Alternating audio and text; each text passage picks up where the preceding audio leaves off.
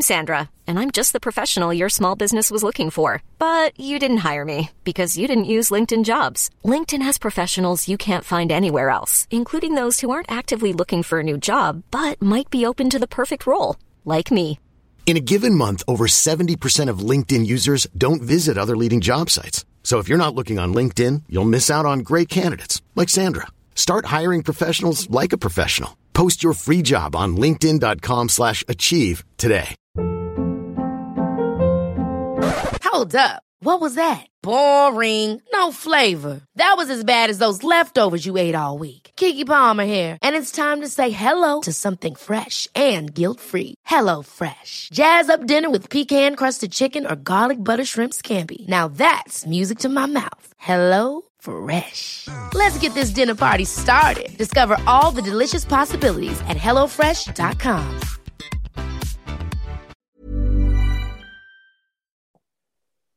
Hello, everybody, and welcome to the Celtic Now and for our podcast. My name is Ryan Clifford. Joining me in the podcast this week, once again, is co host Robert Boyle. Robert, how's things, mate? All good, Ryan, thanks. And obviously, uh, we've got a guest on the podcast this week Olympian, Commonwealth Game, Athletics, hammer thrower, British champion, Chris Bennett. Chris, how's things, mate? Very good, mate. It might be the first time I've ever had the Union Jack on a Celtic podcast, but we'll go with it. We'll go with that one. Uh, I think I think it's a wee exception, mate. Um, she's a good guy in that, so we'll be all right. Um, obviously, Chris, it's it's a bit of a tough period at the moment. Um, obviously with the pandemic and obviously yourself with uh, with athletics and stuff. How's how's lockdown impacted your, your like the training regime and your events and getting facilities to train and keep yourself fit? So I think it's it's quite ironic that we're we're recording this a year since we actually went into lockdown. So um, the a year has been a, a, really long time for me um, in sport. Uh, this time last year, I didn't really know what I was doing, what was happening, where I was really getting money from as well. Because like I'm usually in schools doing sessions, doing school visits, paid quite well for it, and I was told I was not getting any more work. I couldn't get into schools. They couldn't pay me what I owe me, so I ended up taking a full time job with Tesco. So I'm delivering. I was delivering shopping for Tesco for three months. Um, other supermarkets are available if you want to go down that route as well. But um, yeah, so it was it was kind of tricky for me, and then I did that for three time, three months full time. Was kind of falling out of love with the sport, so decided I was going to go back into full time training. So went part time with them, and then ever since September, I've been back in full time training, um, and I've not missed a day's training. So we've been fortunate enough that we're granted elite athlete status under the the government rules. Um, so gym, my gym's still been open. I've got a set of keys to the place I train. I've still been able to throw. Yeah, I've not really had any um, changes to to my training at the minute. Um, there's obviously a lot less access to physio and different services like that, but it's been been quite refreshing because it, it makes you find out what you actually need in training. So it's been yeah, it's been good. Um, and I'm hopefully I've started competing already a good start to the season. So I've got a lot of quite a few comps coming up because we're in that elite status. We, mm-hmm. we kind of know what's going on. We can we can travel freely. We can um, we get tested twice a weekly. We've got to submit those results. So yeah, it's it's good. I'm quite hopeful for the summer. Whereas this time last year, I didn't really kind of know what was going on. So yeah, it's quite exciting times. That's actually it's quite refreshing to hear that you're still be able to kind of live a life in a way, um, that you're still competing in the sport you love and ideally as well, you're, you're keeping yourself healthy and your mind healthy, but keeping yourself busy during this pandemic. Yeah, I mean, it's it's lockdown's probably been one of the best things that happened to me because it gave me a real idea of what I wanted to do in the sport, and I had to make choices about what I needed and what I didn't need. Um, it was good because it, uh, I've got learned to face problems um, kind of face on because previously I'd bury my head in the sand where it's just a case of, do you know what, you've got no money coming in, you need to survive, get a job. And it takes you into the big, the big, real bad, big bad world, and, and what you've got to actually do to survive. And you see the other side of the coin. And I looked at it and I go, so I'm actually in quite a privileged position. I've, I had a job at the time. I could still exercise. I could still move pretty freely, and, and, and got out and got my daily exercise. So it made me thankful for the things that I had. Um, to then be able to go back into full time training and, and still get, use the gym. And I mean, I don't see it as it is a, a, privilege for me, but it's at the end of the day, it's my job. So I'm still getting to do the job that I love. I'm still getting to do the sport that I love without any interference, and I'm quite thankful for that at the minute. it's actually quite refreshing, as I say, Robert, that it's. I know a few a few others are having a bad time at the moment, but it's good to hear that somebody's actually having a bit of success, no just all doom and gloom, and it's good to see Chris still thriving under the conditions at the moment. What I really impressed with Chris there was what he was saying is he didn't get to train and he couldn't earn money. And just refreshing to hear a guy, an athlete, which had so many highs and been at so many tournaments that didn't think, no sound this in a bad way, Chris, but above himself to go, I better go out there and make a living. And just a humble guy would go and do a job in Tesco because I think sometimes you get people that think they're above that status in life. And I don't exactly. mean that bad way, Chris. I just no, mean it's to hear that. It's, it's like, do you know, at the end of the day, I am very fortunate to have been in a position where I've been able to train full time for the past seven, eight years. Now, that's a privilege for me. And I often think elite sportsmen take that for granted and they see it as a God given right. And it's not. It's I have fortunate enough that I have had people who have been kind to me through employment, have given me opportunities to go and earn money on the side while still doing my sport. Another, I think, often you see that, and especially footballers and rugby players, that's gone from from their perspective. They just see themselves as, oh, do you know what? Someone should pay me to do this. Mm-hmm. The world owes you nothing at the end of the day. Like the sport owes me nothing. It owes me nothing. So it's my my job. If if I can't do what I, I have to just put my big boy pants on and, and just face up to it. Like it will come back. Mm-hmm. But there's no point in sitting moaning on the couch or moaning to other people about it because it ain't going to change anything. And that's the hard fact of it. No one else is going to do these things for me. So I had to do it for myself. And I remember going into my boss at Tesco and uh, I, put, I put my CV in and she phoned me back 20 minutes later. She's like, Can you come in for an interview? I said, Yeah, no worries at all. So sat down and she said, uh, So what do you do? You're a taxi driver, bus driver? You know, what do you do? And I said, Oh, I'm a full time athlete. And she's like, All right. Like, she just kind of looked at me and just said, Yeah, cool. And it, I don't think it really hit home to her till I was, I did some stuff on the radio and I said I'd been working like 45, 47 hours that week. She says, Oh, you, you are as really as good as you are at sport. I said, Yeah, I'm not going to bullshit you. I'm not going to mm-hmm. come in and say, I'm something I'm not. This is what I am, and I'm an Olympian, and, and I've earned that right. But at the time, I needed that job, and that's what I had to do for three months. Um, I mean, I was fortunate that I got to go part time with that, and I've still worked part time for them. I still do five nights mm-hmm. a week, so I still train during the day. Like Monday, Tuesday, my days off, so I do my double days on there, and then on a, a Wednesday, Friday, and a Saturday, I train maybe like half eleven to four o'clock in the afternoon, and then I come home, get some food, and go straight to work and deliver people shopping between seven and eleven, and that's just what I had to do to survive. And it's about surviving and about being able to still train. Um, I was fortunate I could still do that, but I just had to do it. You know what I mean? And and, I, and there's people. I mean, there's people dying, there's people losing their jobs, and I was fortunate enough I had a job, I could exercise, I could do a sport I was loved. So who have I? Who am I to moan about it? Mm-hmm. I'm very privileged. I'm very, very privileged, and, I, and I, I, would never ever take that for granted. Um, I was quite fortunate with that. So yeah, it was good for me. Like you see in a way as well, you've kind of you've kind of used your your your head in a way. Go right, I can't do my training.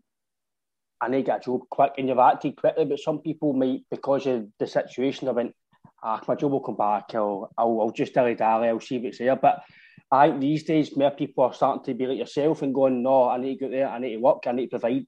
I need to put food on the table. I need to survive." And I think as well, with yourself being an athlete as well, you can still train. It's it's maybe keeping you mentally mentally fine and, and ticking because you can go out and think right up routine, job, training. You, you'll keep yourself busy all the time. Well, that was the first thing with me for the first couple of weeks of the pandemic. No one really knew what was going on. We mm. had pubs shut, we had clubs shut, we had businesses shut.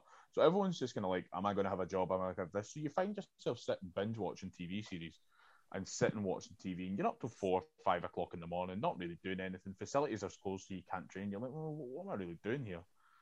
So you, I had to get a routine right away. So I went to Tesco and I said, I need a job. They gave me a job, and they said, "Oh, do you want to know? Do you want to know what the, the shifts are?" I was like, "No," because I want a routine. So I knew what days I was working.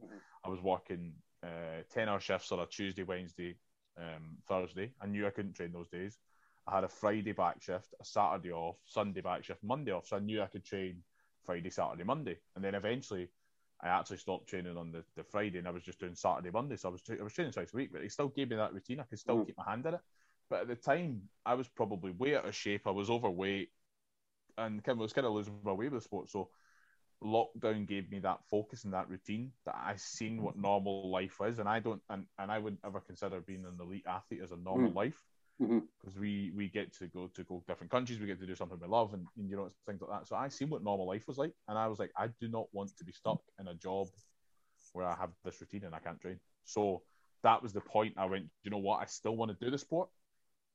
Okay, what I need to do? I need to drop hours in Tesco they were fortunate enough to me. I said to them, I want to go part time. They said, Cool, when do you want to go part time? I was like, uh, As soon as possible. They're like, Okay, start part time next week. So I was fortunate that they still valued me as an employee to be able to do that. And if the Olympics had happened last year, would I have qualified? Probably not because I was overweight and I was a fat shit. Let's not be about the here. I was I was 24 and a half stone, strong as an ox, but I couldn't move. So it gave me that focus to lose the weight, get back into shape, and give me that extra year to prepare for it. So it's making it's making the best of what you've got, and you see people and athletes moaning, and they always want something to do it for them, someone else to do it for them, or someone else to hand it to them on a plate. It's like, well, no, what else? What have you done to make it happen? What what have you done to make? Mm-hmm. Like so, it's like the thing with the, with the footballers were off for like two three months, and they're all moaning about coming back into preseason. It's like, well, what have you done during that two three months off? Mm-hmm. You know what I mean? What have you done to do it? And it's, it's about taking ownership and taking self responsibility of it. May not be your fault, it's your responsibility. Something I use a lot. So the thing I've likened to Celtic this year. is COVID is not their fault. Going to Dubai and Jullien getting uh, COVID is not their fault, but it's their responsibility to take action from it. It's their responsibility to deal with it at the end of the day, and they haven't dealt with it properly. It's refreshing, Chris, just to hear your side of the story on how you used COVID to focus again and get yourself back into sports and the determination really to look at yourself and get back into how you could change things and make things right. And I don't know if it's just in football, but a lot of people come back, no mention names, overweight, no focused. And I think it's refreshing to hear for an athlete that you had the opposite for certain people. Yeah. Probably a football game. I mean, I mean, I think we know the football you're talking about, and this footballer uh, broke lockdown rules and had parties at his house, and, and, it's always it's always poor me, poor me, poor me. It's like, well, it ain't your fault, but it's your responsibility. Now, I haven't always been like this. I haven't always been like this. I was very much like this until 2018. I had a massive mental breakdown after Commonwealth Games. Kind of fell out of love with the sport, and yeah, I was playing at it. I was I was deciding if it was for me. I was eating and drinking what I wanted. I was still training. I was probably kidding myself on quite a bit. But at the end of the day, I look back and that's two years wasted of my career. So I would like to think when that individual sits down, they can look back and go, Do you know what? I could have been. Is, is playing for Celtic as good as I could be now? As a fan, you always want to play for Celtic, but I, I have no problems with someone wanting a bit. So, uh, like for instance, I'll give you an example. Kieran Tierney. Kieran Tierney's been called the biggest rat since Brendan Rodgers to leave Celtic. Kieran Tierney, I have no problem with Kieran Tierney leaving. He wants to better himself. He's got life changing money. He's playing in a better league against better players, and he's thriving under it. There's absolutely nothing wrong with it. There's, there can be no room for sentiment in elite sport because you want to be the best that you can be. Is that individual and are the footballers at Celtic trying to be the best that they can be? Not in my eyes. No, it's definitely something I think it's it is refreshing here, Chris, because obviously at Celtic, um, things have happened this season. Players have maybe not come back in certain fitness. Um, but obviously, because you class yourself obviously as an elite, an elite athlete, and your mind is always set to to be fit, to eat better, to train harder, perform harder. But obviously, you, you mentioned that mentally you had a wee bit of a kind of breakdown in that maybe, and then when you can back out that, you realise like maybe how maybe how lucky and how determined you are to keep kicking on and keep doing well in the sport. Correct, and and I think the big difference between me and footballers and other athletes and footballers is we don't have money. We don't get mm. paid the massive money that they do. Now, Celtic footballers who turn up week in, week out, if they win, lose, or draw, they are still paid their 10, 15, 20 grand a week. So, do they really care as, as, as footballers whether they get success or not? I don't know. I can't speak for them. Mm-hmm. I can't speak for them, but they're still getting their money every week. So we as fans are not as uh, sorry, footballers don't appreciate what we go through as fans.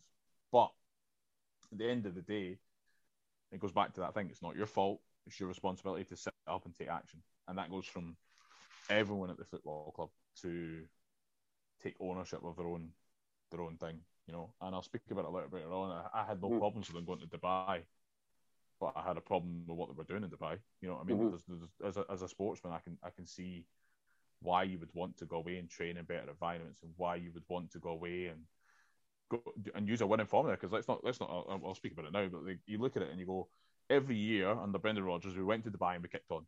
That was the mm-hmm. model of success. So as an athlete, you want to keep that routine. You go away, you get the break, you get the refresh, you come back and you kick on. The first day you're sitting and you've got a manager there who speaks about he needs a change of mentality, speaks about how players don't want to be there, speaks about creating a different environment. The first thing you do is you give an you give athletes a day off to sit by the pool and drink beers. What does that say about the mentality? See, because it's, it's probably different because obviously I played football myself and Robert played football, but when you're an elite athlete like yourself, you kind of do think different about uh, sport and exercise. And yeah. you you see for us fans, we're just saying it morally, but when you're in your sport and as well in, in that kind of bubble as as as a, as a people in the limelight, you see it from the sports side it and the mentality side it, and you know it's wrong. If he's coming out and saying that, surely him, John Kennedy, or whoever else, the board, whatever, they're the ones who go to change the mentality. The players can change it, but you need to implement the changes. Correct. So there is one person at the top who dictates the mentality, dictates the drive, and that is the manager. He is the man at the top, and he dictates everything. So to me, I look back at it, and if I go right, I've got a training camp, and I'm going to let's say Tenerife, because I was meant to go to Tenerife in January, I would have mm. still went had it not been cancelled by the Spanish government. That was the only reason I didn't go. So I didn't have any qualms about going away and traveling mm-hmm.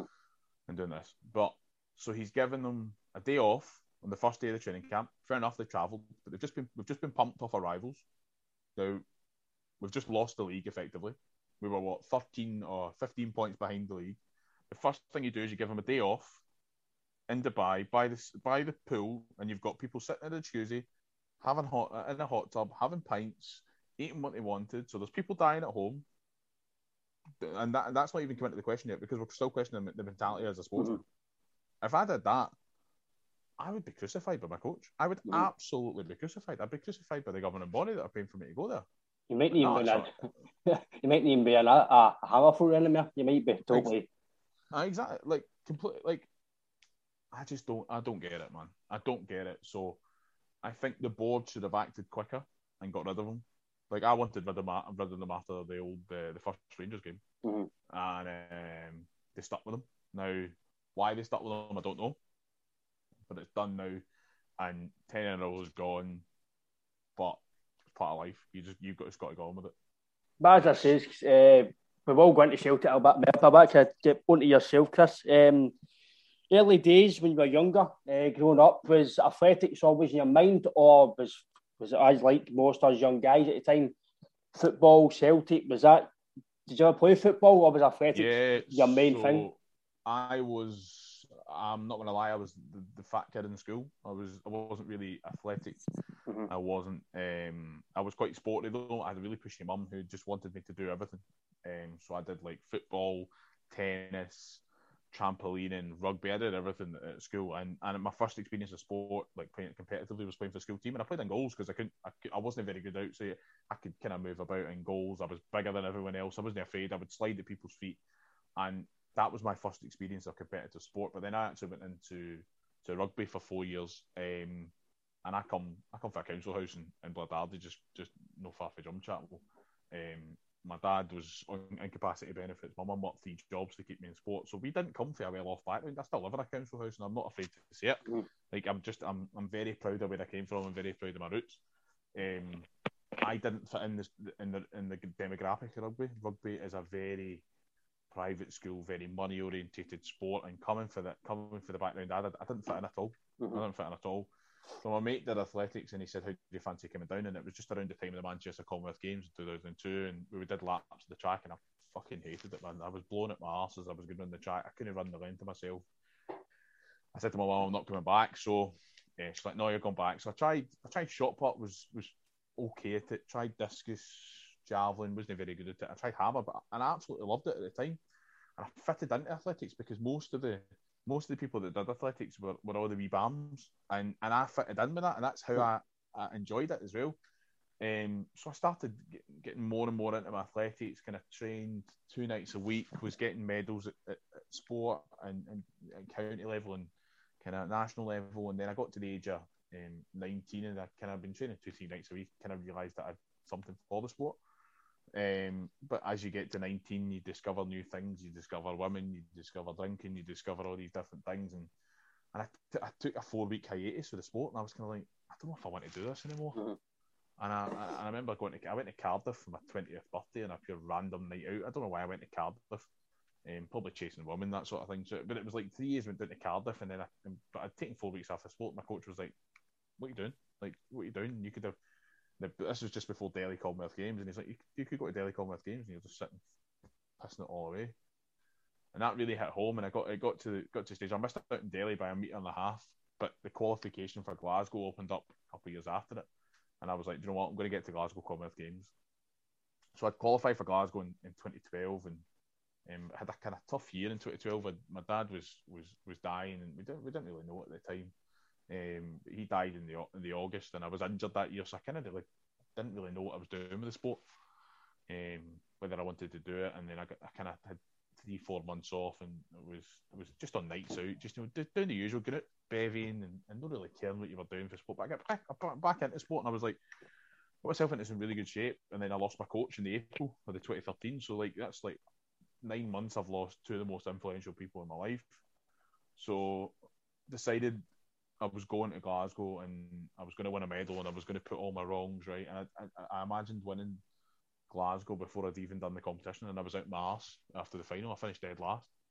And I left the stadium that night. And I was in front of tears and like it was an amazing experience of being in Glasgow and you got so many people watching you and kind of like it was my first kind of big competition with social you do it in your home city social media blows up everybody mm. wants a party everybody wants you to do something like that and like people message you for tickets and whatnot and it was it was just overwhelming like and I decided that I was never going to feel like that ever again in sport so used it to my advantage eventually qualified for 2016 or 16 Olympics so I've got the Doug kind of underneath the table sniffing for something so if the camera starts moving it's just my Doug um, it's yeah, so spent they spent the whole year in 2016 telling me I wasn't going to Olympics, and I was fine with that. Like I was okay. I was like, cool, I'm not going to go to Olympics.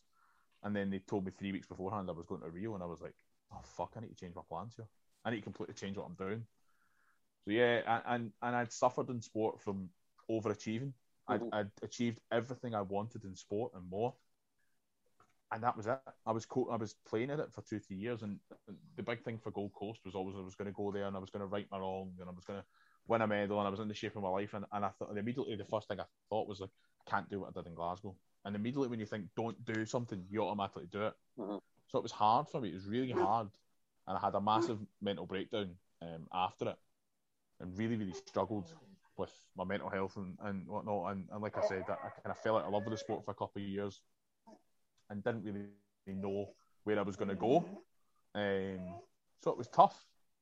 But now I find myself sitting here after a lockdown and the year after lockdown. It's been great. You know, I, I enjoy myself. I enjoy my own. I'm comfortable as who I am as a person, and I'm comfortable with what I do in sport. So it's been a kind of whirlwind 31 years of my life, but I'm not done with the sport yet, and and I, I fear the day that I've got to go out into the big bad world and get a real life job because I'm I'm loving life at the minute because I, I, again, Chris, sorry to hear about your dad passing away and um, your coach Kats.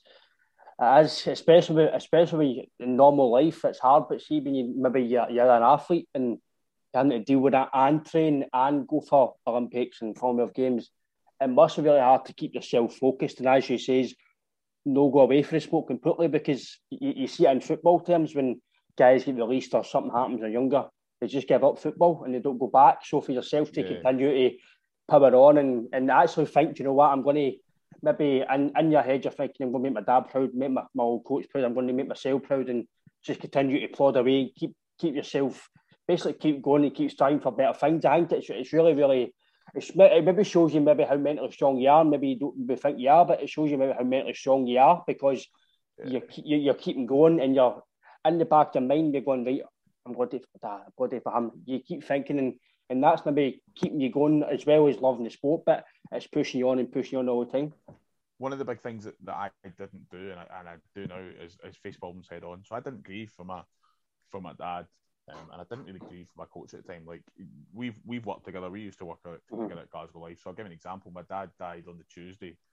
Uh, I think seven o'clock in the morning. But eight o'clock, I was in the Emirates office, and no one in the office apart from my boss Brian. Mm-hmm. My dad had died. He's like, "What the fuck are you doing here?" And I was like, "I need to just keep going. I need to keep going." And it's that focus and that drive. It's like I need to keep going because I can't focus on what's just happened. Because if I do, I'll be in tears. And, and I didn't do that for three, four months. I didn't properly grieve.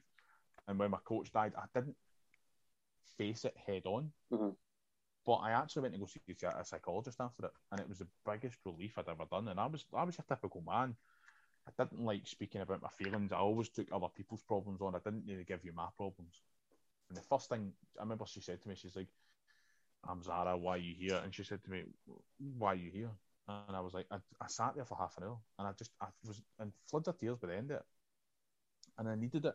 And now looking back at that, at me seven, eight years ago, it's about understanding that, that men especially bottle up their feelings mm-hmm. and about actually speaking out those feelings and having that people to speak about. So, although you can say I was mentally strong, I was probably mentally too, mentally too strong because I, I, I wasn't confident enough to admit weakness and admit mm-hmm. because I thought as an athlete you can't be weak. You've got to be strong. You've got to, you know, you, we use the we use the classic phrase "man up." Well, you don't need to man up. Man, like there's no greater thing that you can do is speak about your feelings. Mm-hmm. So. If, if, my only criticism of myself when I was eight years um, eight years ago was probably I was too mentally strong. I was too mentally mentally um, naive to think I could deal with those things, that I couldn't. And and it, and it showed itself when it came to 2014 and 2018. And I think I can kind of relate to this in Celtic a wee bit. You you look at let's let's take Shane Duffy for example. His one wish that his old man wanted was what to play for Celtic, mm-hmm. right? So he's done exactly what his old man wanted him to do, and he plays the game through emotion. You can't you can't do that in elite sport. You've got to play through the game through facts, figures, and results, not through emotion. When you put emotion in it, you've added another another vari- variable that's going to upset the apple cart. So that's why I've got a lot of sympathy with um, with some people in, in sport, especially that. And I'm always a bit more mindful about what I say in sport mm. and what I say on social media about people because I realise I've had it myself. I've had people. I had a, a, a call. Um, somebody had a column in the.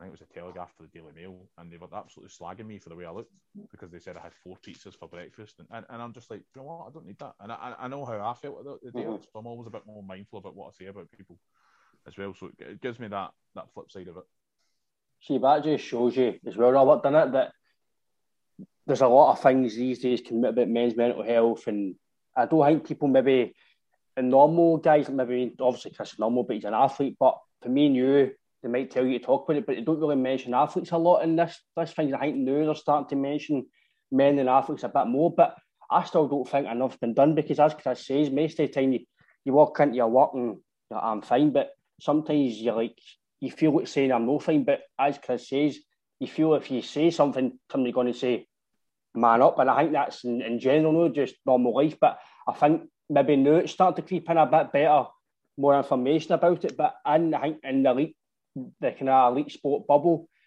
it doesn't really get the attention it deserves, Robert. No, Ryan, it's like, Chris, I'm really sorry to hear about your dad and your coach. Um, just recently, three year ago, I lost my dad and my sister within three months of each other. Um, and just what you're saying on grief, I've never had time to grieve because I had two young nieces at the time through my sister and my dad passing was 13 and 16 and I had my mum. So all I ever focused on was making sure they were all right. And I don't think I've ever really I grieved. I, of course, I understand that. But I've never really had time to grieve because I've always had to focus on looking after somebody else or being there for somebody else. And just to hear your stories, it brought back a lot of memories of how I felt at the time and still do to this day. And every day in life is I try and focus on is to impress them and make sure that they're looking down wherever they may be in this earth or heaven or whatever you like to call it and try and make them proud and do the things and try and be a father figure to my nieces and help my mum as much as I can. And just to hear your story is just brings back a lot of memories, Chris. Uh, thanks for that, just because it does give you a wee thought back to your own life and very similar stories, but different in other ways. I mean, I think I would always try and I would always I was a bit like you, and I was always trying to impress him. My, my one big wish was for my dad for my dad to see me at the Commonwealth Games, and that never happened. Mm-hmm. That, that, that never ever happened. He never got to see me compete on the big stage, and I and that was a big. I I, I felt wrong that that didn't happen. I was like, why did that not happen? And I was very angry it didn't mm-hmm. happen. Mm-hmm. But I've got to I've got to admit that I can't change that now. I can only I've got the memories of that he was proud of me and he was I was the apple as I and and I can I can't change that. I, I can't change what I've had in the past. I can be thankful that, uh, that for the time I've had and thankful for the influence he had on my life. And yeah, you, you, you never forget them, but it gets a little bit easier as it goes on. And I, I learned to, to let go of that side of me of being angry about that he, I didn't get to do this and I didn't get to do that. You you, you get on and you, when you take emotion out of it, and it was really hard for me because I, I thrive on emotion. I thrive on that underdog status of people not believing in me and or people telling me I can't do something and I want to prove them wrong, and I want to hear that see the emotion when they come round, and they, I do I do do what they want. That again, when you start competing about emotion, you can use it as a driving force, but at the end of the day, you got to want to better yourself as well. At the end of the day, and that was the big thing for me. And actually, grieving was a massive release for me because I was doing things for other people. I needed to do it for myself, and I was always doing that through my career in sport. I was too busy doing it for other people, and I realised, do I actually want to do this? and that was a big turning point for me, mm-hmm. especially as well. I said, Robert, even even yourself, Robert, you mentioned that. I didn't know that happened as well, mate. So I'm sorry for that as well. But it's actually quite. I'm happy you've spoken with that, guys, because it is quite. I'm actually quite. I'm, I'm not laughing. It's hearing the connection. I'm, yeah. I'm connecting these. I'm. It's it's because I'm obviously we've some people haven't had people passed away. So some people don't know what it's like, and I myself, I'm not going to mention who passed away. People are have passed away, and I've had mental health issues myself through football injuries, and and it all comes into it all comes into the same bracket. Uh, people dying, injuries, and your mind only really is, Chris, says, your mind only really sets free when you start maybe grieving through it, and maybe when you see something. Because I've seen something myself, I've had that depression. It's not all people know about it, but it's just things like that. And when me no playing football, it gave me a, a back step. It took me away from when, when I'm not playing football, what am I going to do? And that's maybe how maybe you felt when no danger sport. But, but the, the thing is, like we've like the three of us, right? We've never met in the same room. We're having this Zoom conversation now, right? I've spoke about something about grief, right? I've just met Robert, but I mm. but Robert's felt comfortable enough to tell me that, right? So mm. the way I like to, we, we spoke about this at the start, and you said to me, "Oh, if you don't want to speak about anything, have it off."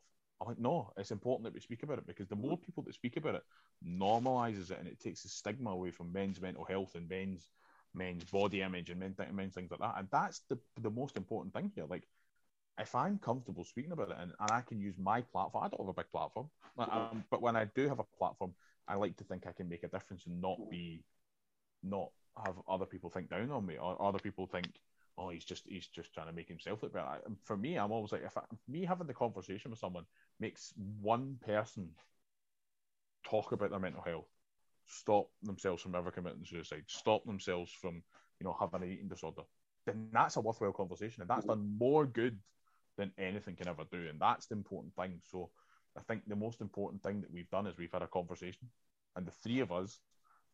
I know you, Ryan, through work, and I've only just met Robert but we feel comfortable enough to have that conversation. And the more conversations that ha- are had, the less it's stigmatized, and the more people can open about, up about it, and the more people can actually normalize it and realize, oh, it's not just me that's got these thoughts, oh, other people have these thoughts, mm-hmm. because we all do. I've coached athletes that have had eating disorders, have had mental health problems, and I'm just like, look, you're not strange, you're not different to anyone else. Everybody has this, and if sports, more sports people can can can talk about it and more sports people can normalize it. It's like sexuality in sport, and especially men's football. Now you look at it. There's a, I think there's a there was a stat, and I'll, I'll feel free to be corrected about that one in ten people are, are gay. Mm-hmm. But why is there no gay footballers? Because it's still stigmatized.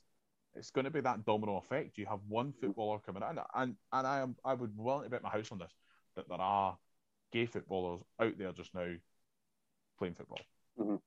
Now the sooner we not we normalize that you know what people are gay, get over it. Like, so what? So, who cares? Like, I, you you're like to me, they're just a, a normal person. They're a human being. I don't care if they're gay, they're black, they're white, they're Asian, they're you know what they do. I value them as a human being, and that's what we need to do in life. And whether they have a mental health struggles, whether they have eating disorders, whether it's sexuality issues, who cares? They're a person, and that's what counts the most. I think the life we've all been brought up on judging people. That's how, as a society, we need to change and get in with the 21st century. As you says, if the guy's gay or the woman's gay, they're gay. What's that got to do with what they perform on a part and what they do in their private life? It's nothing to do with any of us. Exactly. Exactly, Chris. I agree with you on that. It's again, Chris. I totally agree with you. Uh, these things maybe not get spoken about enough. Um, but if anybody who listens to the podcast when it's when it's released, if we can help anybody, kind of anybody who kind of can think back and they've been through it and they go, oh, that kind of, I have, I remember that to myself and they revert back to it. And as he says, if, if it makes somebody have a bit of peace or maybe go and get help, then it's it's it, it's a bit of a it's, it's a bit of a brilliant thing because not a lot of people do actually say I need help or I'm I'm, I'm gay or this. Nobody because like he says, it is a bit of stigma, especially when you're in the limelight. And because you yourself, Robert and Chris, when you're a football player, you've got to look the part. You've got to have your haircut all the time. You've got to look good. Not even you see football players in the park, they're not even sweating. Their hair's brilliant, and they're yeah. more they're more a model and an icon than they are football players. Like Ronaldo, he's a football player, but he's a brand. He's a brand new. He's not. He's not a football player. He's a brand. But I think in general, I'd agree with you. He's that things maybe need to be highlighted a bit more. Um, but obviously, yourself, Chris, you mentioned the Commonwealth Games, um, and obviously at the Olympics. How she getting called up for them? How that must have been some must have been some feeling. Um, and how do you actually get called up for that? Is it a process or is it times? Or do you need to do qualifying uh, events for yeah, it? So you have to you have to do um, qualifying distances. So uh, Glasgow and, and Gold Coast was a little bit different to, to, to Rio because I kind of knew I was going to them for two years mm. out. So I knew 2012 I was going to Glasgow, and I knew in 2016, 2017 I was going to Gold Coast. So they were a lot easier to deal with. So basically, what's happens is there's a selection criteria put out probably two, two and a half years beforehand about a set distance that you need to throw uh, in a set time period. So it can maybe be so, for instance, Gold Coast qualification, uh, no Gold Coast, sorry, um, Birmingham qualification, which is the next Commonwealth Games in 2022 um, started on March the 1st. So between March the 1st and the middle of June next year, I have to do a set distance um, once um, in that period, and then that nominates me for selection. Now, that's not a guaranteed selection, that just nominates me for selection. So that, that allows me to be discussed at the selection meeting. So then, off the back of, especially for Commonwealth Games, it goes in your ranking. So where you are ranked, your previous history, your age. So there's a whole load of factors in it. And but generally, if you hit a standard for Commonwealth Games, you you'll more than likely go. Um, so Olympics was a little bit different for me because um, there was two ways I could qualify. So I could qualify on my world ranking, or I could qualify on my um, the distance that I threw. So I didn't throw the distance, but I was qualified high enough up in the world rankings that I would get an invite. So I was ranked 16th in the world in, in 2016. But British Athletics, who are the, the people who select you, and nominate you to the British Olympic Association, had spent the whole year saying, We will not select you or an invite. You have to throw the set distance. So um, I, I was fine with that. I, I didn't have an issue. Um, I was It was very clear, and that, that was told to me from 2015. So I knew what I had to do. So I'm always one of these people that if I know what I've got to do and they've told me what I've got to do and I don't do it and don't get selected, I can't complain and I can't moan and grumble about it. Um, so I went to I went to Amsterdam for the European Champs. I'd been selected for that. I just won the British Olympic trials, just won British Championships. So I was kind of in the, the views on what they were going to select, and I was told the uh, the, the the qualifying was on the Friday for the final, which was on the Sunday, and I was told on the Wednesday actually we had an informal discussion. It was like, look, if you make final at European Champs, you'll go to Rio. And I'm like, okay, I know what I need to do. So I turned up on the Friday um, finished fifth in qualifying, qualified for the final, and I'm like, right, I've never been to major championships before, and I've suddenly made a final at European champs. So that was always in the back of my mind about going to Rio. Um, and I'd kind of had my heart set on that I wasn't going. So selection meeting was the Monday. Um, the phone calls were made on the Tuesday. So I got a phone call. I was sitting at Linwood um, just before training. I got a phone call, and it was a guy Peter Stanley, and I totally expected him to say, "You're not going." Um, so I said, "Hi Peter, how's it going?" I it this is a phone call. That thing he says, "I'm now obviously not going," and he said, uh, "Nah, you better clear your diary." He says, "You're going to Rio," and I'm like, "Oh fuck." I need, I, have got my mate's wedding, I've got his stag do, I've got everything else planned, I've got my holidays planned and everything.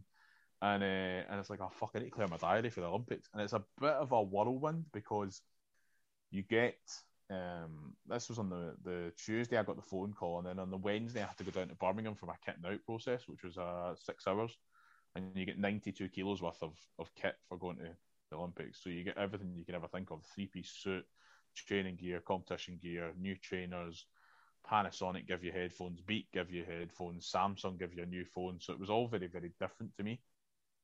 But um, yeah, I didn't really understand the process. And when I got to it, kind of was in that um, imposter syndrome, didn't really know what I was doing there. Kind of had finished my season, hadn't really planned for it, so really struggled with that. Um, but yeah, they're very two very very different processes. One Commonwealth Games I was expected to go to, Olympics I wasn't expected to go to, so it was a big shock. But I've kind of overachieved in sport and went way beyond my dreams. So I'm hoping to kind of go and get new dreams and go further now. As I must have been, see, just even to be at a Commonwealth Games in the Olymp- Olympics, it must have been just, it must have been, as you say, it's maybe the pinnacle of an athlete. Maybe get to Olympics. I, I don't know much about athletics, but I know they're major competitions, and I think to get to that, it must be, as you say, maybe something that you've, you've dreamed for a long time and you're saying you're overachieved, but maybe you're just maybe you're just really good at your sport, Chris, and you've got it on merit. So I take my hat off you because you've you've worked you've obviously worked hard for it. Um, and I this is the thing. It's like it's you you look at it and you go, there's only ever been five thousand people from Great Britain have been to an Olympics. Now we live in a country of sixty odd million people. Now that is a the really really small percentage of the mm-hmm. of the, the country has been to it. But there were two very very different competitions. So being from Glasgow, being a Celtic fan, getting to walk out to the Celtic Park for the opening ceremony was fucking mental. It was unbelievable. Going to Rio, where you go to the favelas and there's maybe like hundred people in the stands, it's like it didn't feel the Olympics. It didn't. It didn't feel like the Olympics. It was hundred people. Like maybe I'm underestimating quite a bit, but the stadium was half empty when we were competing. When you, you turn up at Hampden, there's forty five thousand there, and they're clapping warm up throws, and you're just like, they have no clue what's going on, but they're just happy to be here. Mm-hmm. And it was it was mental. It was like it didn't feel the Olympics, and that didn't really help me but it's the pinnacle of our sports. It's like the equivalent of a footballer going to a World Cup. Mm-hmm. There's like not many, especially in Scotland as well. You look at people, uh, how many great footballers have we had in Scotland that haven't qualified for a major tournament? And I've equivalently done that at, uh, at the Olympics. So yeah, it's quite special.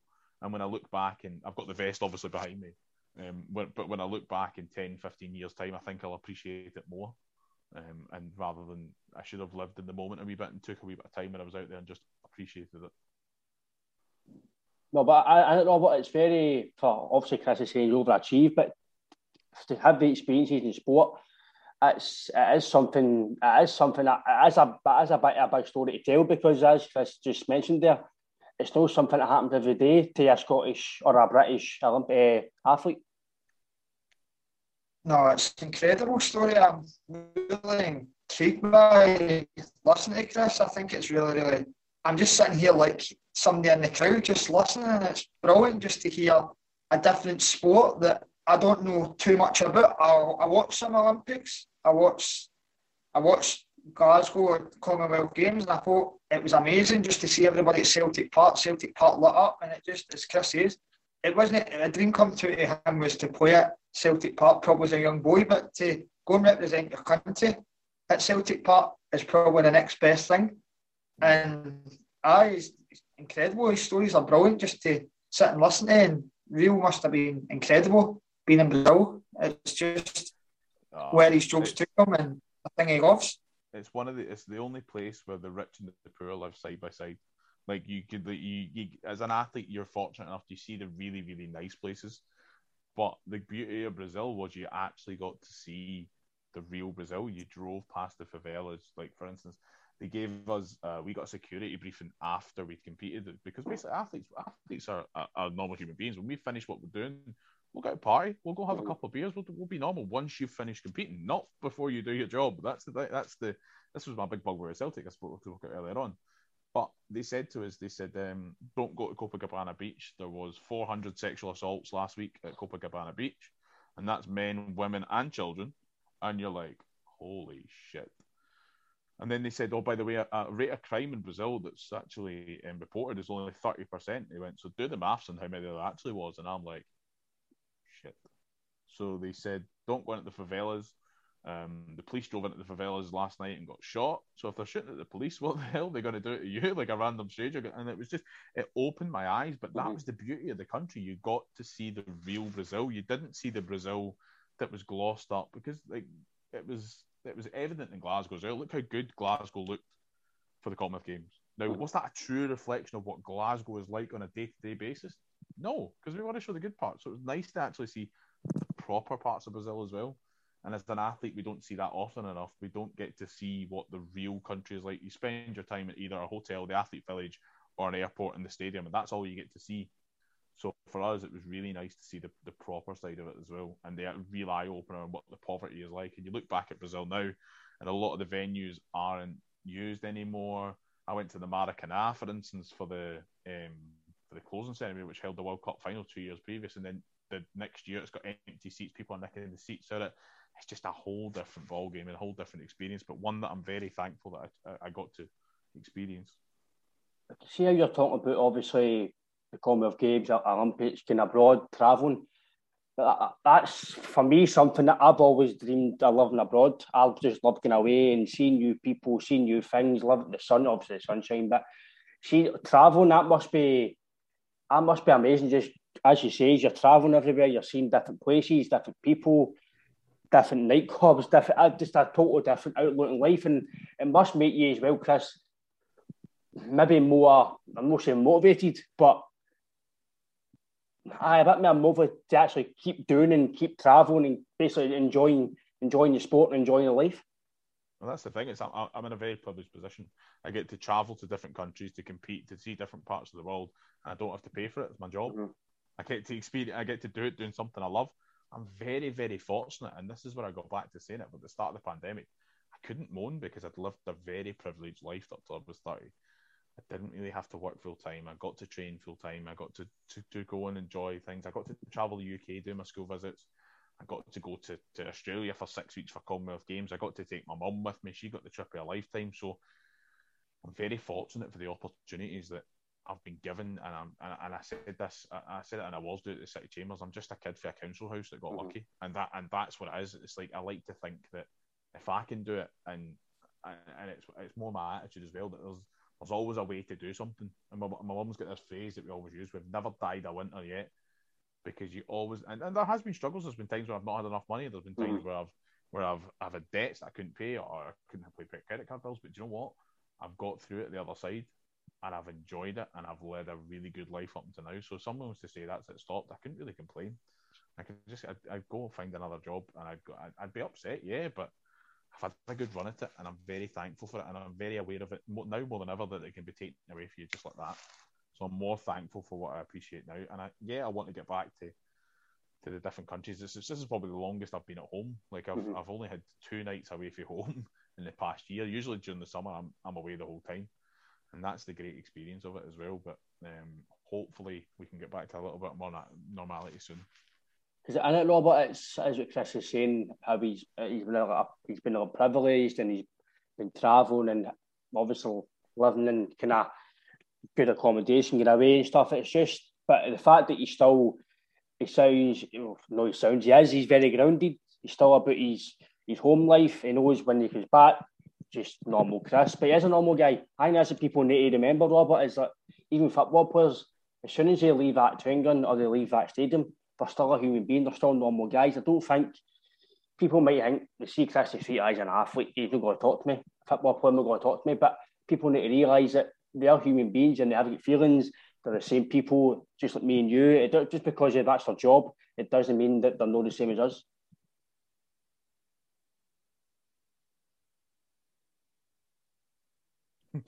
it's brilliant just to hear that Chris is saying go up in that council estate and he had a when he say support him and get him to where he is and I feel these stories are always better than a kid that's probably been given everything and they make it and you know what I mean they've always had the upper hand in life. Like you hear about some at youth level, and I've heard stories about they, they keep them on it. What to do? Kids probably get kept on, and some good kids for housing schemes and stuff get let go. I'm not saying that happens all the time, but I've heard some kind of stories on their lines, and it's just like either me and you, Ryan, coming for a housing scheme and going and doing well, and just to hear Chris's stories, just it's like a dream come true. It's like a best-selling book with a happy ending. You know what I mean? It's great to hear and I'm, to I go I'm and very, your country. Sorry, Chris. I, I mean, I'm, I guess I'm very fortunate where I've got mates that keep me grounded, though. So I've got five or six people that I would call my very good mates, and we have a long outstanding joke that I'm un- I'm, I'm actually unemployed. They're like, you don't have a job, you're unemployed. You just sit at the home all day and go to the gym and do a bit of training. but that's what keeps me grounded at the end of the day. I don't think footballers and athletes have that in their life. Mhm. People that keep them grounded because we we, Yeah. we, blow, we blow smoke up their ass all the time, and I hate people that blow smoke up my ass. I hate people that congratulate me things. I hate people that, that are just like, oh, you're great, you're this, you're that, and I'm just like, no, I'm just me, and I do my sport, and I'm good at it, and that doesn't make me better than anyone else. That and it shouldn't make you better than anyone else. So I'm good at my job, mm-hmm. which just so happens to be sport. Does that make me any better than an electrician that's good at his job, or a plumber that's good at his job, or a, a school teacher that's good at their job? No, doesn't make me any better. Just because I'm good at sport, just because I've been on the TV, just because I've got a blue tick on Twitter, does not make me better than any other human being. And it goes back to that thing where, at the end of the day, we're all human beings, but we shouldn't be seen as what we're a sportsman, an athlete, a, a, a, a school teacher, a PE teacher, a basketball player, anything like that. You're a human being at the end of the day, and we, sh- we don't do that enough. We need to treat people as human beings, not he's a dick, I'm a dick, all that sort of malarkey. You know what I mean? And social media, social media doesn't help that. Social media doesn't help that. But that's a whole different podcast. Aye, definitely. Social media is totally, especially these days, a lot of things are happening. Um, but so obviously, you said you went a lot, and obviously nights out and stuff like that. Have you any kind of any kind of funny stories for nights out, or just in general, favouring and amongst different athletes? And if there any other athletes that we maybe know that you've been maybe competing against, or kind of or you're still kind of pals with in, in, in the moment? I can. Uh, I've had a. We've had a good. The nights out at the at the uh, after the commie games and the Olympics are, are always the best ones. I can see, I, I can see your face. They're very entertaining. they were. Uh, so I uh, the probably the best one I had was was Rio, where um, they didn't really want us going out of the Olympic Village because they said it wasn't safe. So you know the big uh, Lay-Z-Spa hot tubs you get. Mhm. So they were using them as ice baths for the whole period of time. But on the last night, they emptied out the ice out them and filled them all with beer. So we were playing beer pong on there. We absolutely demolished this this hot tub and we're like, you know what? They can't do it. They can't do it again. They ended up filling it up again. Now, bearing in mind that we didn't stop drinking until seven o'clock in the morning, and we had to be out of rooms by eight o'clock the next night. So um, I uh, hadn't slept that much. We were flying home that night, and I wanted to get a good sleep on the on the flight home. I thought, "Do you know what? We'll, we'll take a wee sleeping tablet, right? So took a sleeping tablet. No, this isn't working. This isn't working. So I took another one, which I shouldn't have done. I should have. I thought I'll take another one. I'll be fine. No, it wasn't happening. So my mate had uh, diazepam for his back, so I took another one, and that was it. I, I don't remember taking off, and I woke up and I was fucking slab on the way me. Four hours into the flight, I didn't know where I was. I was like, "Oh, fuck, do you know when you ever you ever woke up after a night and you're like, oh, fuck am I? Why am I doing it? like at somebody's random house? I said to the last night, I says, where are we? She's like, we're four hours into the flight, so I went up, had a pee, had a seven up, went back to bed, and I slept the whole 13 hour flight, and it completely fucked me up. But that was it was unbelievable that night. But after Gold Coast, I went on a week long bender. Just a week long bender because I, I wasn't happy with how I competed. So I was st- still hiding away from the fact. And it was, I remember the closing ceremony in Gold Coast was the same night as we played the Rangers in the semi final at Hampden and we won them 4 0. Beat them 4 0, sorry. So I ended up going out with the BBC boys to watching the game and f- full kilt, like full closing ceremony gear, standing about like it was like Tom English and I mean, the guy that works for the BBC. It was just one of those surreal experiences. Um, but you probably wouldn't know any of the athletes that I've competed against, but I, I do a bit of work with a great run. Um, I do a lot of driving for them. So before I went to Olympics, I had to take Mo Farah back to the airport, and I had, a, a video that went viral with Mo Farah of me, me and him singing Stormzy in the uh, in the car on the way to the, on the way to the airport.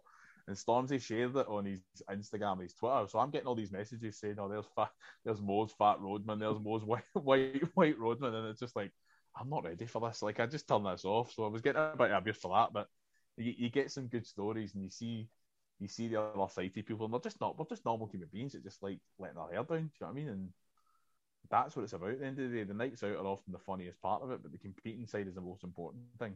And that was my big bugbear, especially in Celtic and Dubai. They did the, the drinking first and then the hard work after it. It should be the hard work first and then have a day off after that. That's the thing.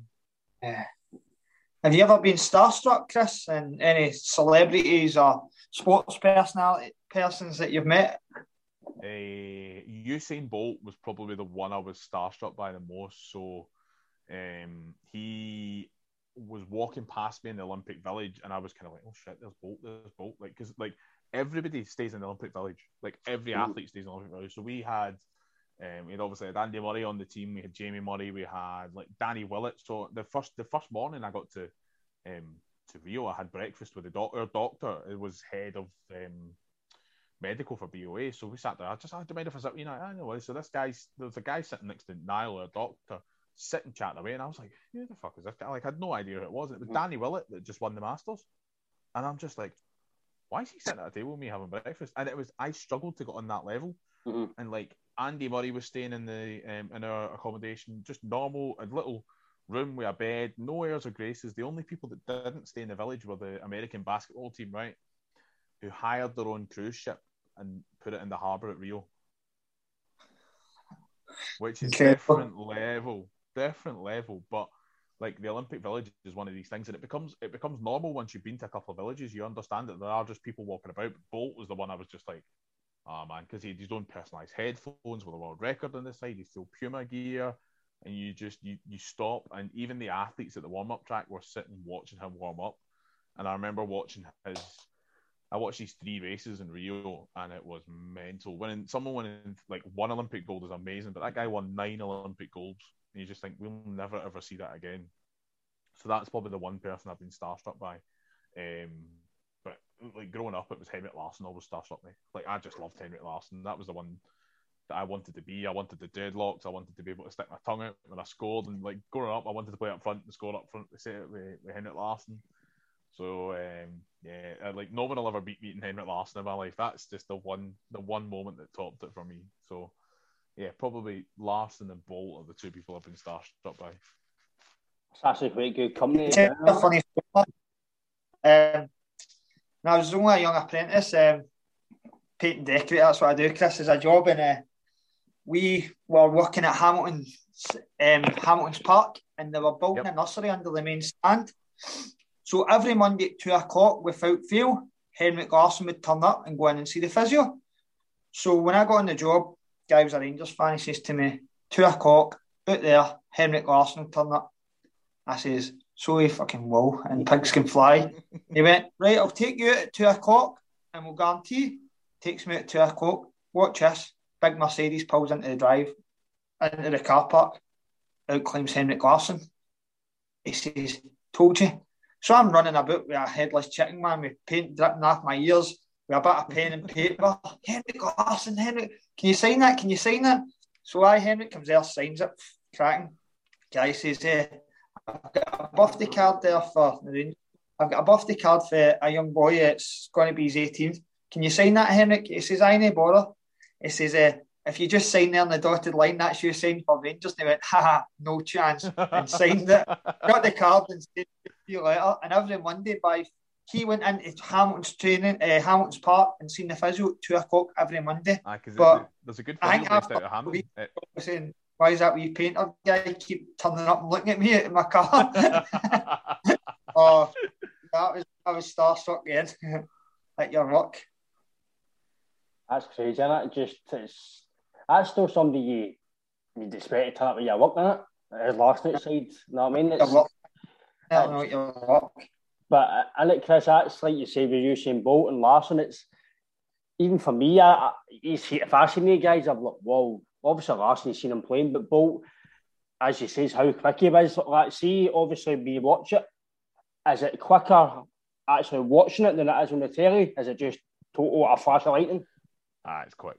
It, it is quite Like I think, I think athletics is one of these sports that you can underappreciate by the camera angles until you actually see it in person mm. and you see someone running hundred meters in under 10 seconds, right? Under 10 seconds is world class. When you see someone run it in nine and a half seconds, you're like, ah, shit, that's that. And you, like you see it as well. Like, how many people do, have you do you know in school? Like, oh, I used to be a runner. I used to play mm-hmm. football. I used to do this. I used to do that. And then you put them up on side, and, and you put them up on side someone, and you think that would be you running against Usain Bolt, and you're at 50 meters, and he's finished. That's the comparison. Like when you see it mm-hmm. done in person, is one of those things that you just can't appreciate to its there. It's like throwing a you see someone throwing a javelin the length of a football field. People are like, holy fuck, that is massive.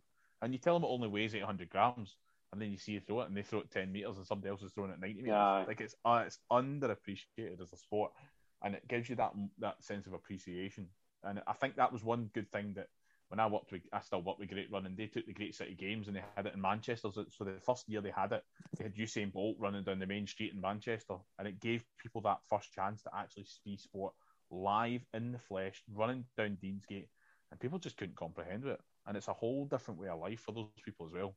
Um, yeah, it's it makes you appreciate it more when you see it in person. You see it done well. Actually, it's something I've never actually seen as a live athletics. It's probably something I'd like to see because even just speaking to you now, it's, I'd like to see it live because watching it on the telly, you're like, "Wow, that's amazing!" But actually watching it in person, it's the same as it's the same with a football game. You watch on the telly, yeah, that atmosphere looks good, he looks good, but then when you go and see somebody, even like I don't know what Robert's Robert's opinion on it is, but when that when we see guys like Edouard, Scott Brown at his peak, you're thinking fuck, these guys are fucking really, really good. But then when they go and play against the top players, you're like, fuck sake, they're not really, they? It's, but, uh, but when you go to these games, because I've I've always had, see since the game against PSG when they beat us 5 1 at home, right? The guy Rabiot, Verratti, and Cavani were unbelievable. I've never seen guys like that play football, but for me, as a striker, when I play football as a striker, see just watching Cavani his movement is was but you see when you, you need to be in the flesh to see that and actually take in the game. Guys who don't guys just turn and watch Celtic won't take in that. They won't see that experience. And it shows you how it is. Like maybe obviously yourself, you're at the top level of your, your sport. For them, Cavani, Rabiot, Verratti, to get to that level, compared to Scott Brown and the guys like Edouard, you're like, wait a minute, that's that's different. That's different gravy. The one that I first noticed it with was uh, when Pirlo played for Juventus, and they beat us 3 0 at home. The guy stood in front of the uh, the 18 yard box pretty much the whole game and dictated everything that went on. He was playing passes left, right, and centre, putting them on sixpences, and you're just like, holy fuck! How can you like we we would have seen like Ledley at that time, Ledley, Kayal, Brown would have been in the team, and we'd appreciate that. Oh, they're amazing. When you when they come mm. up against Justin Johnson, Justin Barrett, that's what they look like. But you take it up that level, and you see it in the flesh. You're like, oh, it was like Balotelli was another one. I see Balotelli at Parkhead. He was unbelievable. Like, and that, this is a guy who you would not consider as a mm. genuinely top of their game, world class. It's just that different level. So, and that night sticks with the PSG night sticks with me uh, uh, quite a lot because there was a moment, kind of midway, midway through the first half, where they played out their box and Celtic were pressing them hard, hard in the box, and it was Silva, Marquinhos, and I think it was Kurzawa that was playing left back, and the two of them were just the three of them were just playing wee five yard passes, and it was like forty seconds they were in the box. Next minute they're up the park and they score, and that's just the different levels, and you get to appreciate that more and more when you start to watch sport. I don't know, but that's a game. I know I've said it on here before that I know we get beat, but for a football fan and that loves football and now because obviously I'm, I'm not playing football anymore. I'm watching games for a kind of coaching perspective. Now you you do appreciate as much as we don't want to get beat uh, uh, heavily in these games. You kind of you kind of partly are going to see these guys play because you might never see them again. Guys like your name, uh, people might slaughter Neymar, but the guys world class. I appreciate you seeing these guys even at Celtic Park. To see these guys at that level close up, it shows it, it is really what football is. It is what football is all about. It's there's a few, there's ones I've stood out, obviously your main names, but there's a boy that played with Borussia Mönchengladbach when they beat us 2 0 at Celtic Park in the middle of the park. And he really impressed me because I, I, I get you've got your Kakas, your Rabiots, your Pirlos, early years, fantastic players, but you expect it after them, if you get me. The boys Stindl in the middle of the park for Borussia Mönchengladbach. I knew he was a good player, but I didn't realise how good he was. And he dictated that game when they beat us 2 0 at Celtic Park. And I thought, wow, he's really, really good. He's better than I thought.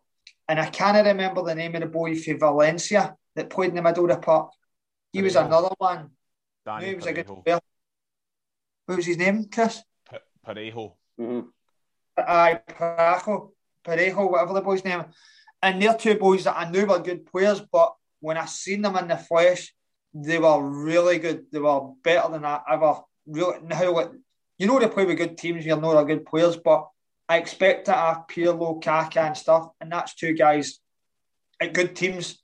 But I didn't realise how good they were and how they moved the ball with so much ease. And they say, I'm not saying they're as good as Kaka and Pirlo and that, but they reminded me of so much of them. And it just shows you how talented these guys really are. Because you think we've got a chance against teams like that till you see that type of player and you go, wow, they should be playing at a better level. In my eyes, that's when you look at them, you go, they're really, really good. You know what I mean? That was just two that very stood out to me that I didn't know much really about till I seen them kind of close up and how good they actually were.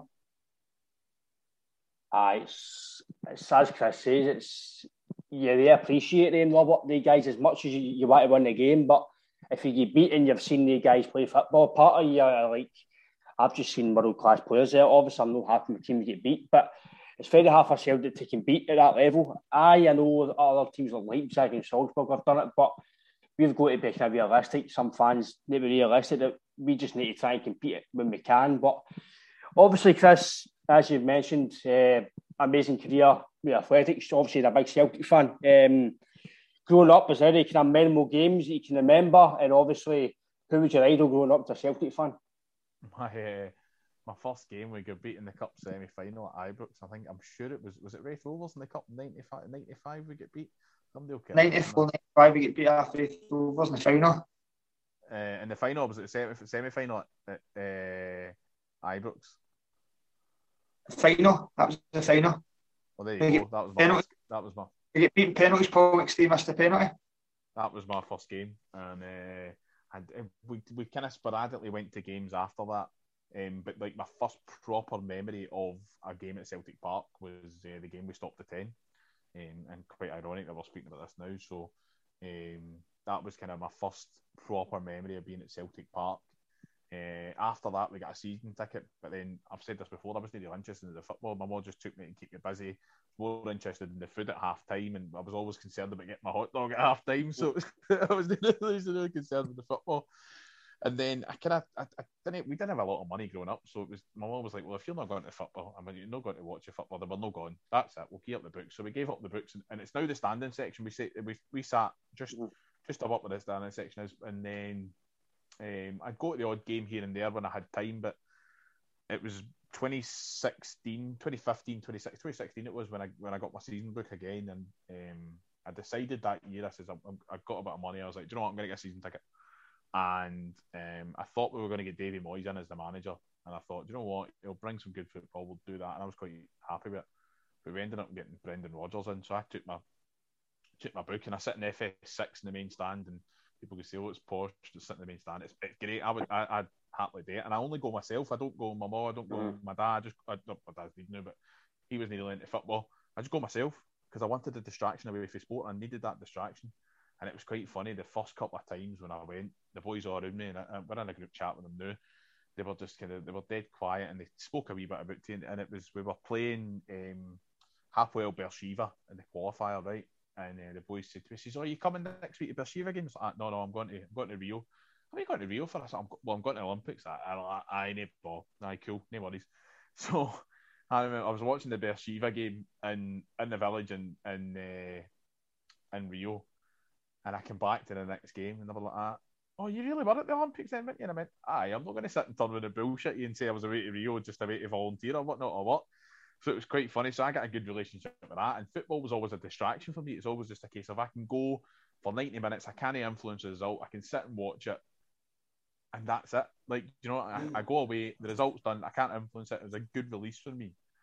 Um, and I've been fortunate through other lines of work where I've got to go away with Celtic in Europe. We organise, um, the company I work for organise away fan charters for, for the European game. So um, I get to work with them. I get paid to go to them, paid to watch the game, and down up the road. So it's, it's great.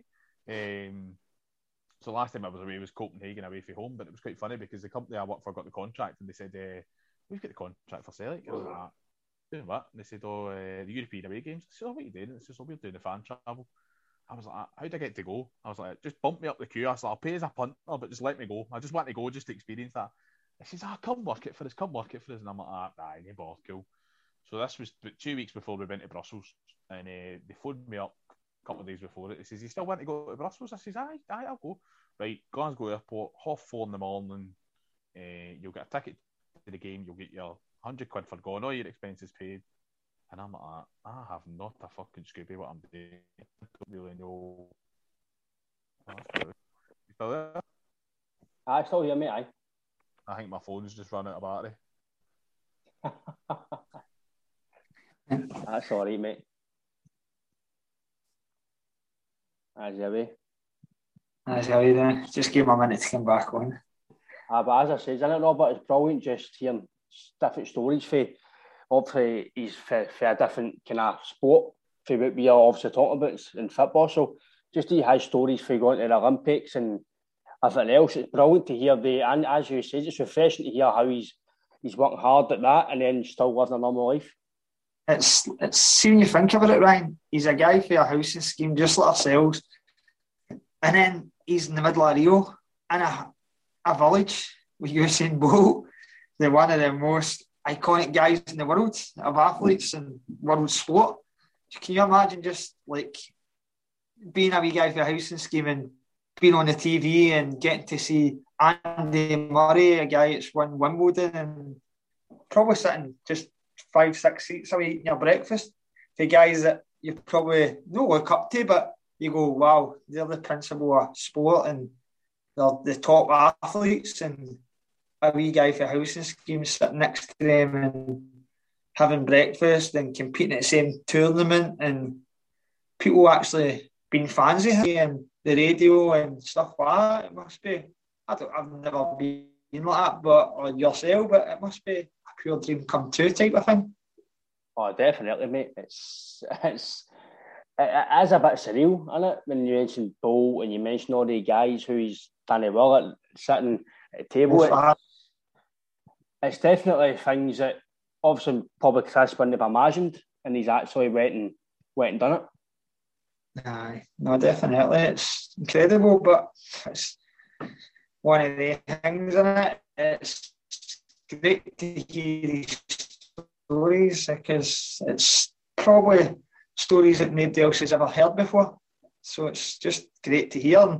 I'm quite chilled sitting back listening to these stories because it's something I would have never known. Um, just like going to Rio, as he says, you couldn't get out because the crime rate just outside where they're participating in is through the roof, and the police even under danger. I mean, that's something that watching on the TV you would never know.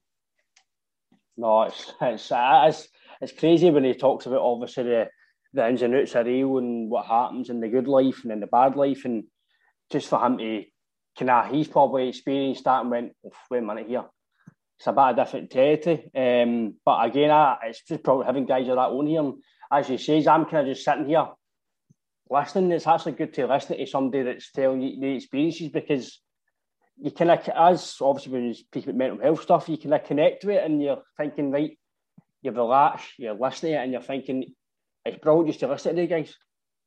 No, definitely. Aye, it's as he says, he got to take his mum to Australia for six weeks and watch him competing in um, the Gold Coast, and it's just great to, as you say, just to hear these stories and to get paid to go and do that. I mean, you would if somebody asked you to go and do that tomorrow, you'd be like, right, I'll go and do it. But he's getting paid to do it and he enjoys it. So it was good how he found his way into Olympics um, and hammer throwing through probably default of trying everything, and then some things are just meant to be. You know what I mean? As I says, well, eventually we'll get him back on because I think he, he was about to talk about the, Dubai stuff and obviously his feelings about this season. But again, we will get back on because I think he's very interested in coming back on and telling his story about Celtic more. But um, that's episode with Chris Bennett, uh, the hammer thrower, Olympian, shall I say, and Commonwealth Games. Um, me and Robert really appreciate coming on. Robert, thanks for your time, mate, and it's been good to kind of hear some stories for yourself as well that I've not heard before. Um, but again, it's it's just things we need to kind of hopefully, with mental health side, it we keep progressing with. It. And again, Robert, I think it's something that hopefully gets spoken about even more, especially during this pandemic was, was happening. Definitely, Ryan. It's it's good to just hear Chris's stories, and I just feel I had to share mine at that particular time because it brought back memories of just how everybody in life was, and we all be, were all affected by it. Um, mental health, deaths in families, COVID. It's just for me. I feel now I'm mentally stronger through bad experiences in life.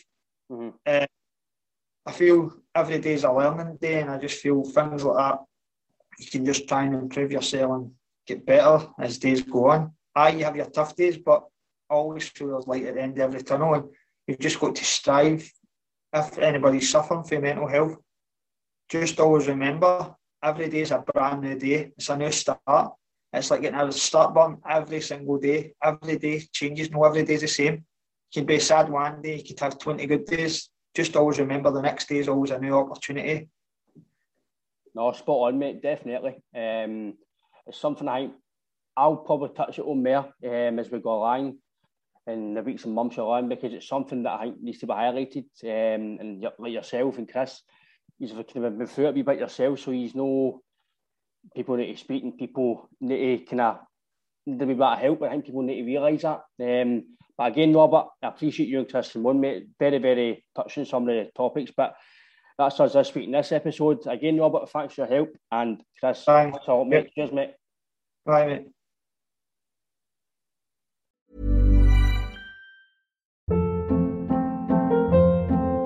Hold up. What was that? Boring. No flavor. That was as bad as those leftovers you ate all week. Keke Palmer here, and it's time to say hello to something fresh and guilt-free. Hello Fresh. Jazz up dinner with pecan-crusted chicken or garlic butter shrimp scampi. Now that's music to my mouth. Hello Fresh. Let's get this dinner party started. Discover all the delicious possibilities at HelloFresh.com.